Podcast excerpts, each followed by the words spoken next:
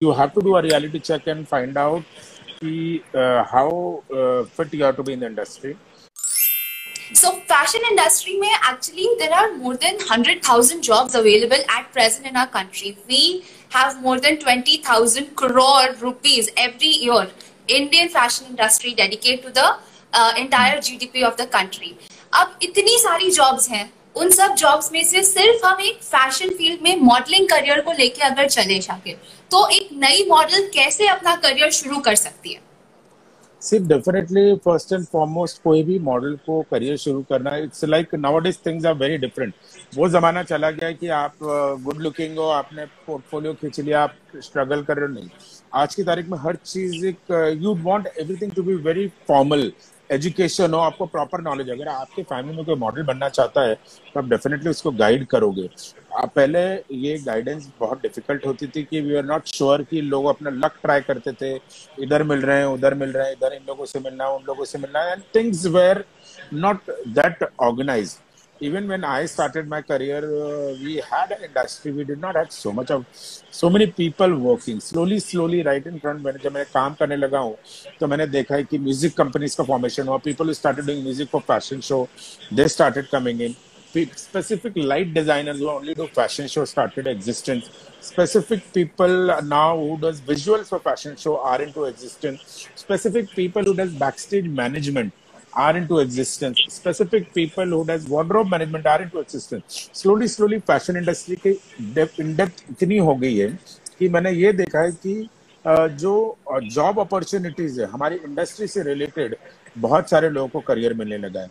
ये ज़रूरी नहीं है कि हम सब फ़ैशन में तो हर एक रैम पर है और हर एक behind the stage there are so many छोटे छोटे करियर ऑप्शन जैसे स्टाइलिस्ट भी हमारे काफ़ी फ़ैशन से रिलेटेड हैं। पहले अर्लियर डेज़ में फ़ैशन शोज़ में इतने स्टाइलिश नहीं होते थे, जो भी होता था डिज़ाइनर का ही आउटलुक होता था। अभी तो मैं कोई भी फ़ैशन वीक में जाता हूँ, कुछ भी काम करता हूँ तो सबसे पहले स्टाइलिश का इनकॉपरेशन होता है विजुअल वाले का इनकॉपरेशन होता है। अभी जॉब आइडेंटिफाई हो गए इंडस्ट्री आइडेंटिफाई हो गई, हर एक की इंडस्ट्री है एंड आई एम ग्लैड कि ज़्यादा लोगों को रोजी रोटी मिलती है। रहा सवाल मॉडल्स का एक अपकमिंग मॉडल को पहले अपने आप को प्रोफेशनली ट्रेन करना चाहिए। उसको एक ऑनेस्ट ओपिनियन लेना चाहिए और एक रियलिटी चेक करना चाहिए। बहुत इंपॉर्टेंट है कि हर दोस्त को, हर क्लास की टीचर को और हर घर वालों को सबसे बेस्ट मॉडल अपना क्लासमेट अपना घर वाला बच्चा ही लगता है। तो you have to do a reality check and find out कि how fit you are to be in the industry what is your thing how how far you're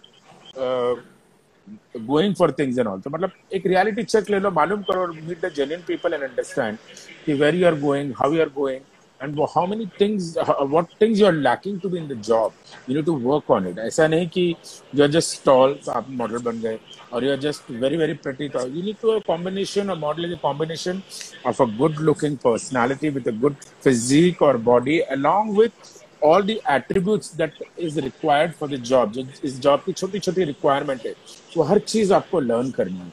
आज की तारीख में आप एक शो पे नहीं जा सकते और बोल सकते कि मैं नई मॉडल हूँ, मुझे नहीं पता ये क्या करना है। You have to be prepare because आपको अपॉर्चुनिटीज़ कम राइज होती है। जब अपॉर्चुनिटी मिलती है और अगर आप उसमें प्रूव नहीं करोगे तो आपका आगे बढ़ना बहुत मुश्किल है। तो I think it's a very hard work and dedication बहुत बहुत छोटी छोटी चीज़ों का ध्यान रखना पड़ता है। जी, शाकिर बहुत लोगों को लगता है कि मॉडलिंग एक बड़ा आसान सा करियर है कि अगर आप लंबे हो, पतले हो, और अगर आप थोड़े से भी प्रति दिखते हो तो आप मॉडल बन सकते हो। But you rightly remark gone are the days की जब यही रिक्वायरमेंट्स होती थी, और भी बहुत सारी रिक्वायरमेंट है जो आज की डेट में ज़रूरी है।